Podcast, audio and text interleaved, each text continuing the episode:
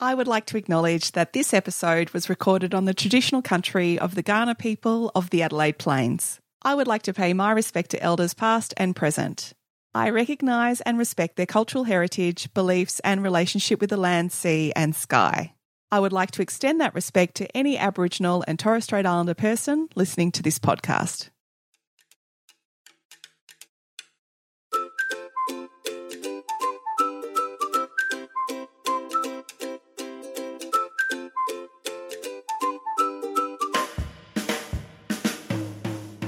Welcome to Weekend Birder. I'm your host, Kirsty Costa. It's been such a joy to hear from some of the thousands of listeners who tune into this podcast each week. Rebecca L. and Stuart K. have both been in touch to request an episode on creating bird friendly gardens. Well, friends, it's my honour to introduce you to Tom Hunt. Here is how Tom developed his love of wild birds. I don't remember when I first started noticing birds, but I was, yeah, a very young kid um, I grew up in the Adelaide Hills, um, which is a slightly less urbanized area just outside of Adelaide. So there's you usually get a lot more wildlife, a lot more birds, and yeah, for as long as I can remember, I was noticing birds and and appreciating them. And my parents set up bird feeders in their backyard so you could see birds fairly close. And they also planted lots of native plants. So, yeah, there was lots of reasons for birds to visit their garden. And I think that ignited my passion for birds, as well as then, you know, relatives seeing that I was vaguely interested in birds. And so every birthday and Christmas, I would get bird books to add to my collection, which, which fast tracked that interest as well. So, yeah, it's, it's started just from when I was a child. I think uh, I, I reckon every child I've met is a born naturalist, really. Every kid is interested in bugs and leaves and, you know, things they find in the garden. I guess it's just a matter of whether you keep that going into adulthood or you don't get as distracted by, by other things as you go along. And yeah, I feel really lucky that I have kept that going and I get to have wild birds as a big part of my job now as an ecologist. Tom is an ecologist on the Wild Deserts Project. You might have heard about this in the news. Here is how Tom got to where he is now. I did an undergraduate degree at, at university just in science, Bachelor of Science, which is kind of the, the, the basic kind of catch all science you can study and did a bit of everything, but focused a lot on biology and, and wildlife subjects. And then after finishing study, I went on to do a lot of field work doing things like bird surveys because I could identify quite a few birds around my area. It was a bit of a learning curve doing that elsewhere, like in, in the deserts and the Mallee and the heathlands that I was lucky enough to find work. But yeah, you slowly build your repertoire of, of knowing birds uh, over time, especially the bird calls, which is probably the mo- most important bit of skill, I suppose. The most important skill that you can have bird watching is actually being able to identify calls, but that takes a lot of practice and work. But over time, I got better at that, and and then branched into other bits of ecology work here and there. So doing plant surveys and then mammal surveys. I did a lot of volunteering. I think in the environmental sector, there's lots of opportunities, but a lot of them are unpaid. but it gives you a chance to to build your skill set. And so I did lots of that. And then I got an offer of a, of a job on the Wild Deserts project, which is where I'm working now. Wild Deserts is a collaborative project um, that's run between the New South Wales government and the University of New South Wales and a group called Ecological Horizons that are based in South Australia. But the Wild Deserts Project area itself is in Sturt National Park in the far northwest corner of New South Wales, as far as you can get without it being South Australia and Queensland. So right on the border there, this corner pocket of, of New South Wales you get on the edge of the Strzelecki Desert. So it's rolling sand dunes and mulga country and dry clay pans and things like that. And there, the Wild Deserts project has been set up to reintroduce mammals into Sturt National Park, mammals that are locally extinct, so that over the last 200 years since European colonisation, species that have gone extinct, so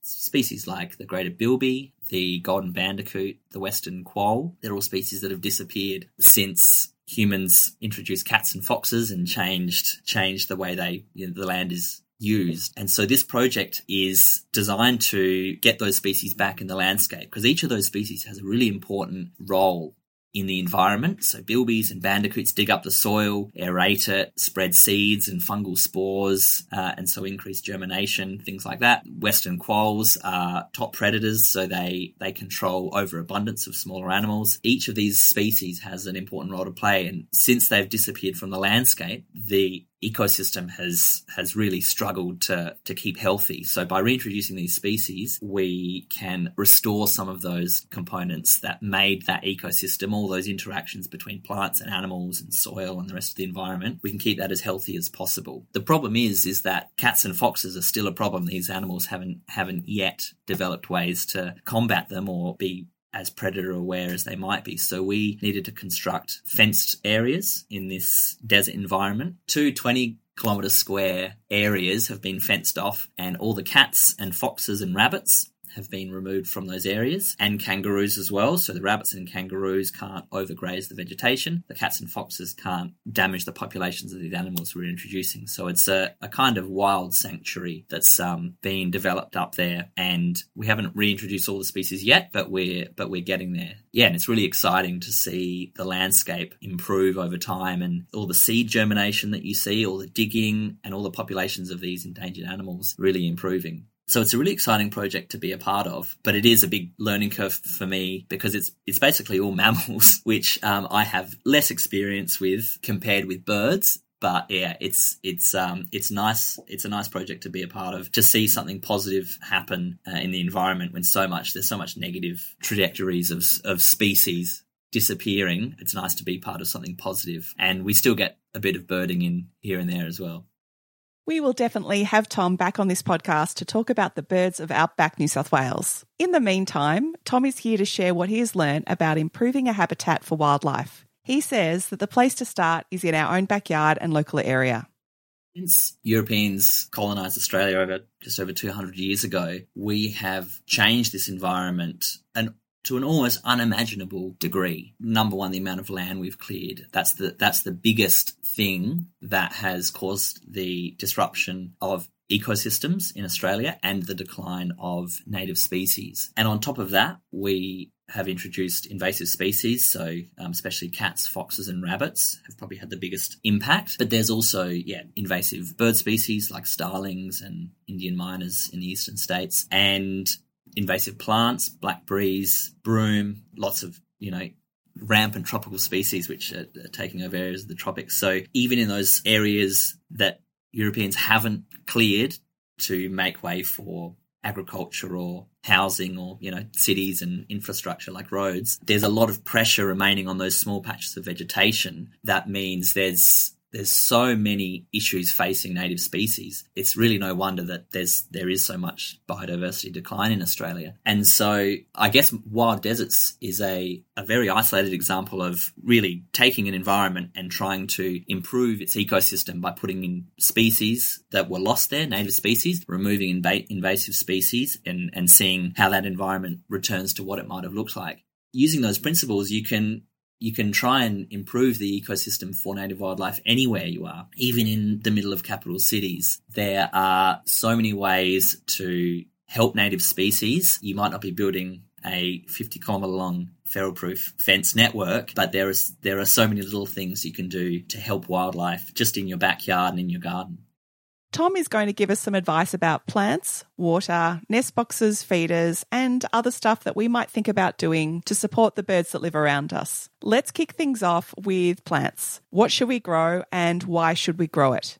In your own garden, you can create an environment that is very attractive to a number of birds. It's probably quite easy to attract, you know, two or three of the most abundant bird species there are, but those species are usually the ones that are doing quite well in urban areas anyway. So what I would recommend people try and do is plant species that will help you know the little guys the the species that are struggling a bit more in cities and towns. So they're often ones that are a bit more shy a bit less boisterous. You get very loud species like rainbow lorikeets are pretty ubiquitous everywhere now across southern australia. You get things like magpies and larger honeyeaters like red wattlebirds are, are quite common in a lot of backyards. So those species have adapted quite well. It's it's usually the smaller species that are struggling. If you want to attract them and, and provide a, a bit of habitat for them, we need to look at what they use in the wild, which is usually very dense vegetation and vegetation that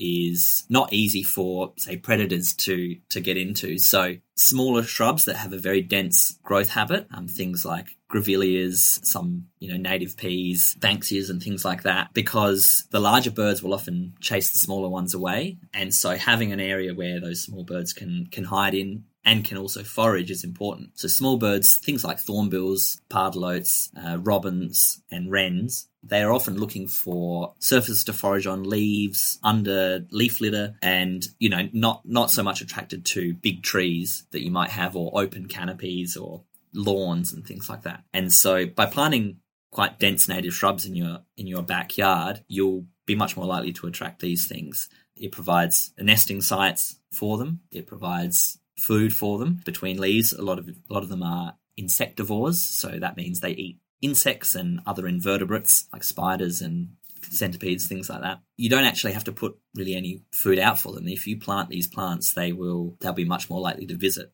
your place. In in some areas in cities, no matter what you plant, you're you're never going to get some of these species. Unfortunately, to get these species or to get any species in your garden, there needs to be what's called a source population. So an area where these species are abundant or where these species exist already that they can then move into your backyard. So if you live next to some natural bushland and you plant your garden with a lot of native plants, then you're much more likely to get these species. And so things like thornbills and fairy wrens in the middle of a, the CBD are quite rare in a lot of places. But there's smaller honeyeaters, things perhaps like New Holland honeyeaters or spinebills that e- they even exist in the bigger cities if there's enough habitat around because they honeyeaters especially are quite mobile so they can move you know tens or hundreds of kilometers whereas things like fairy wrens and thornbills have much smaller home ranges. Don't be discouraged if you can't attract every species that might have once been there. There are always smaller species that you can always help by planting those really dense shrubs and especially spiky shrubs which they, they might not be as nice to human eyes in our in our garden if there's yeah, really spiky plants. There's a lot of acacias like that, um, some grevilleas as well. Those spiky shrubs really help smaller birds. The other thing about planting is that in Australia, of course, we have lots of nectar feeding birds, and planting native flowers is a good way to, to attract some some different species to your garden. The the problem is is that a lot of the humans are attracted to, to the biggest, showiest flowers that there are, and those flowers often have evolved over prehistory to attract the biggest pollinating birds. So yeah, your things like your wattlebirds, your rainbow lorikeets, and and your no- noisy miners, which uh, noisy miners especially are very very aggressive birds. They're natives, but they have done very well in towns and cities. They can really aggressively defend a patch of flowering plants. So if we plant lots of eucalypts with lot, you know, big flowers and you can get some grevilleas with amazingly large flowers with lots and lots of nectar that actually can mean that you scare away the smaller species you might be trying to attract because these big bully birds come in wanting all that nectar and they're very aggressive to those smaller species. So again, if you're looking for um, native flowering plants that might attract birds, I would recommend going for the smaller flowered grevilleas. Some of them are still utterly spectacular. Things like kangaroo paw, which have um, relatively small flowers, which the bigger birds can't get into as easily, um, and some of the smaller Banksia species. But even if you do have some of these showy, showy flowers, as long as you have those really dense areas that we talked about before for smaller birds to hide in, they can, they'll still come, they'll pop out and take a bit of nectar from those bigger flowers and um, still be able to feed before the bigger birds chase them away. So having that real structural diversity in your garden, all those different layers, ground covers, dense shrubs, you know, small trees. The more diversity you have in your plants, um, especially if they're all native, and especially if they're they're locally native, so the birds in your area have, have evolved to to feed off off those species over you know millions of years. The more diversity you can have in all of those things, the more diverse the birds that will come to your garden are, and the more you can actually help the populations of the birds in the wider landscape that might be struggling. If you think about all the backyards that are out there, if they all planted you know really good habitat plants, birds could exist much more easily in the city and you are seeing that in some areas where there's some great native backyard plantings over larger scales whole communities get together and you see birds that are that are much rarer in other spots coming back I wake up to the sound of noisy miners in my front yard in Melbourne almost every morning.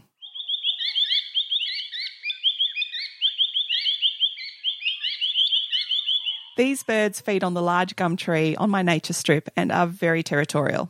So, based on Tom's advice, I'm going to make sure that my garden has some small flowered plants and lots of bushy shrubs for little birds to hide in. Animals need three basic things to survive shelter, water, and food. Let's talk about water, as this is something that is often overlooked. All birds need to drink, no matter the species. Having water in your in your garden is actually maybe even the most effective way to get the biggest variety of birds visiting. Planting particular plants or, or putting out food might attract a few particular species, but all birds need water, and especially in hot weather, you can attract a really big diversity of, of species to your yard that you wouldn't see otherwise. But there are a few things to keep in mind uh, if you do put out water. You need to keep it topped up. So the best way to, to attract birds is, is not only to keep it permanent, but it's also the safest way. So if birds come to know that there's water there, they might rely on that, especially in, in hot weather. So keep the water topped up, um, keep it clean. So clean it usually once a day or every couple of days because um, water, especially if it's in the sun, can grow algae. Um, if lots of birds are visiting, they can potentially spread disease through it. So you, you, need to be really mindful of keeping that water fresh for them. I mean, you'll often see birds, they might be drinking from a muddy puddle somewhere, but often that has just formed from rain. So it's, it's actually, despite the dirt in it, it's relatively fresh. So old stagnant water, not only do the birds not uh, like it as much, it can actually be harmful um, through spreading disease or having pathogens in the water, you know, bacteria that, that might make them sick. So having a, a bowl made of potentially a, a, glazed ceramic that makes it really easy to clean, a nice shiny surface, or yeah, any anything that really holds water, you can just get a you know plastic plant pot tray is fine as well, as long as it's relatively shallow and that means birds birds can't drown in it. Um, birds often like to sit in the water and wash themselves as well as drink it, especially in warm weather, weather to cool themselves down. So either having a shallow tray or at least an area of your water dish that has a shallow area is really useful, especially for smaller birds to bathe in. And also having things like you can just place sticks from your garden, small branches or sticks into that water, which not only allows smaller birds to kind of perch exactly where they want at the height they want so they can drink the water, but it also lets things like if if you get skinks or bees or other insects falling in, it's a way for them to crawl out, not only to save their lives, but also to stop you know, dead insects fouling up the water and things like that. So there's lots of good reasons to, to place sticks in. As far as where to put it in your garden. Probably your best chance of having a popular water bowl is by placing it near some dense cover, some dense shrubbery, because birds often, especially small birds, um, are really wary about going out into the open. There are lots of predators, you know, sparrowhawks and goshawks, birds of prey like that are quite common in planted gardens, but even things like kookaburras can take small birds, and bigger birds will also chase smaller birds away from water sources uh, that are in a really open area. So birds are much more wary to take water from you know a bowl that's in the middle of a, a lawn where there's nowhere to hide. So if you put that in somewhere that they can pop out, drink their water, hide away in a shrub again, it'll it'll have much more chance of success. Placing the bowl near dense shrubbery or somewhere the birds can hide is good. You can have water on the ground people often choose to put it on a on a plinth or a stand, maybe to be able to see the birds better. Having water on a stand is uh, safer for, for birds if there are things like neighborhood cats roaming around, or if yeah, if if you have pets at home, um, having a raised water dish is a lot safer. But if you, you, you can have a water dish on the ground as well, yeah, as long as uh, you keep the area free of ground predators and things like yeah, cats that that might be able to more easily attack birds from there.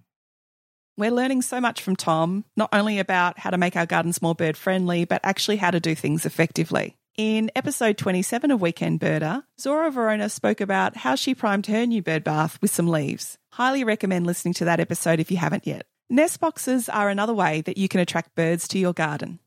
Lots of Australian native species need hollows to roost in, sleep in, um, and especially to breed in, with cleared habitat where very old hollows have taken hundreds of years to develop. Clearing woodland uh, removes all those really precious hollows, and a lot of hollow nesting species in Australia really struggle to find to find places to to roost and to breed. So what we can do in our backyard is is provide that for them if we're providing food and shelter as well, we're also able to provide a, a, breeding area for those those special species of the hollow nesters. Each species though has a different requirement for what it likes in a hollow. So in the wild, they'll be looking at every different tree hollow they can find and finding the one with the right size hole, the right depth, the right aspect, you know, whether it's looking north or south or whatever. And so there's no one size fits all for a nest box. It's important if you want to attract particular species to provide nest boxes that that are suited for them and place them in areas that are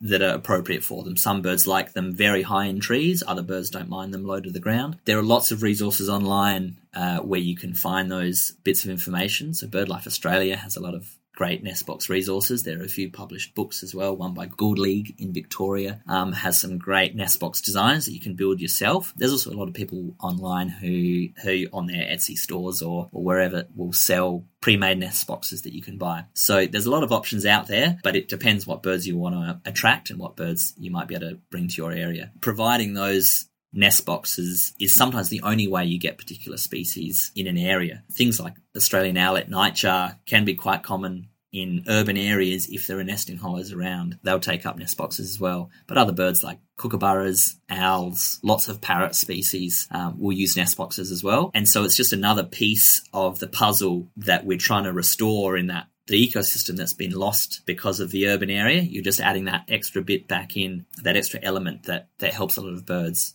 actually call your backyard home. If you want to provide a nest box for a particular species, you could also get some advice from your local council or shire. Ask to speak to the Environment or Biodiversity Officer. And I'll also put a link to BirdLife Australia's Nesting Boxes website in the episode notes. What about feeding birds, Tom? Is that a thing? Bird feeding, of course, is one of the most popular ways that people attract birds to their backyards. And there is a lot of controversy behind it especially in Australia compared to, say, Europe and the US, where bird feeding is very, very common and very widely accepted and often encouraged by birding groups. You know, for overwintering birds, you get snow, it helps the birds survive winter. We don't have it in Australia, and there is also this idea that there's lots of downsides to feeding birds. There's lots of risks, which are there, but it's yeah, it's it's not really talked about at all. The problem with I suppose abstinence, not not doing it at all or encouraging people to stop completely, is that it does not work. Regardless of where you are in Australia, studies show that it's you know between twenty and forty percent of your population is going to be feeding birds, which is a huge number of people. It's huge number of backyards that provide food for birds, and it's only getting more popular in Australia. My personal opinion is that it's actually much better to talk about it, to make it acceptable, but to make sure people do it correctly. Unusually in Australia, we have a lot of carnivorous birds that come to our backyards, which which they don't really have overseas, and it's it's pretty special. You get these big birds like kookaburras and magpies, butcher birds coming into your backyard, and a lot of people like their calls, like how intelligent and charismatic these birds are, and so they'll put out bits of meat or cheese or whatever they can to attract them, and it's a very common practice. But it's also feeding meat to birds as can be really risky, not only because meat can spoil quite quickly, so there's a bacterial risk spreading disease. A phenomenon especially seen in magpies is malnutrition from these food sources. So just feeding mince to magpies can be really risky. The the mince itself can get stuck in in their bills and cause infection, bacterial infection, but they're also usually quite low in micronutrients like calcium, and they might be quite high in other in other elements that actually inhibit the uptake of what little calcium there might be. And so sometimes horrifically you see magpies that have lost bills completely because they've been feeding in people's backyards. The bills get infected, they they lose their calcium, they they can break off, and those birds, um, even if they're being supplementary fed, will often often die, but in in quite unpleasant ways. So I think it's really important to let people know what what you can feed birds safely. For attracting magpies, for example, you need to be able to provide them with whole meals. So, uh, oh, and especially food that has calcium supplemented in it. So, I mean, even things like pet food biscuits are a bit more of a complete meal and they have more nutrients and things like that. There are lots of things you can mix into, say, mince or bits of meat that you might want to feed magpies and, and kookaburras and other carnivorous birds that'll be much healthier for them. So there's lots of nutritional supplementary mixes that you can just get from pet stores that you can mix in. Yeah, there's a lot of there's a lot of information online where you can find out the best things to feed different species of carnivorous birds. Darryl Jones is a big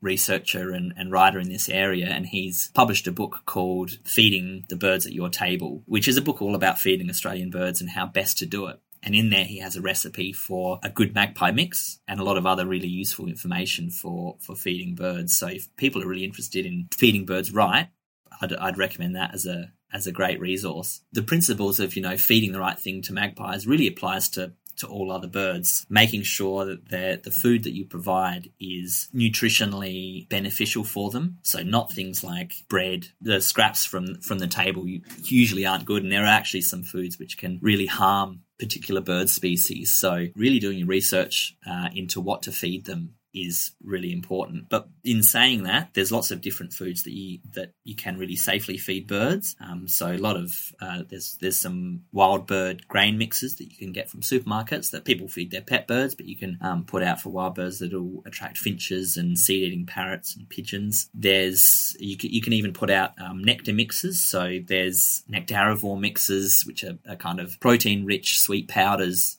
which you mix with water. You can put that out and attract things like lorikeets and, and honey eaters and other nectar feeding birds. And things like fresh fruit will attract fruit eating birds, especially if, if you're in the tropics. There's things like fig birds and koels and parrots and and bowerbirds and things like that that you can attract if you if you're lucky enough to have those those cool birds nearby. The the main thing is that probably the number one most important rule is keep the food fresh and keep the feeding table clean. Uh, after you clean a a food table. Um, use a bleach solution every every day to few days when you clean that food up because there's been a lot of cases elsewhere in the, in the US and in Europe where um, really deadly bird diseases have spread through populations of wild birds that have decimated them and largely driven by people putting out food in their backyards and not cleaning tables properly because sometimes you see um, bird feeders and there are you know, dozens and dozens of birds and often different species all vying for the food that you've put out, which is really exciting to see. But it also is a reminder that these birds are getting in really close contact with maybe individuals, the same species that they wouldn't normally be so close to, or individuals of other bird species and, and sometimes diseases, as we, as we know from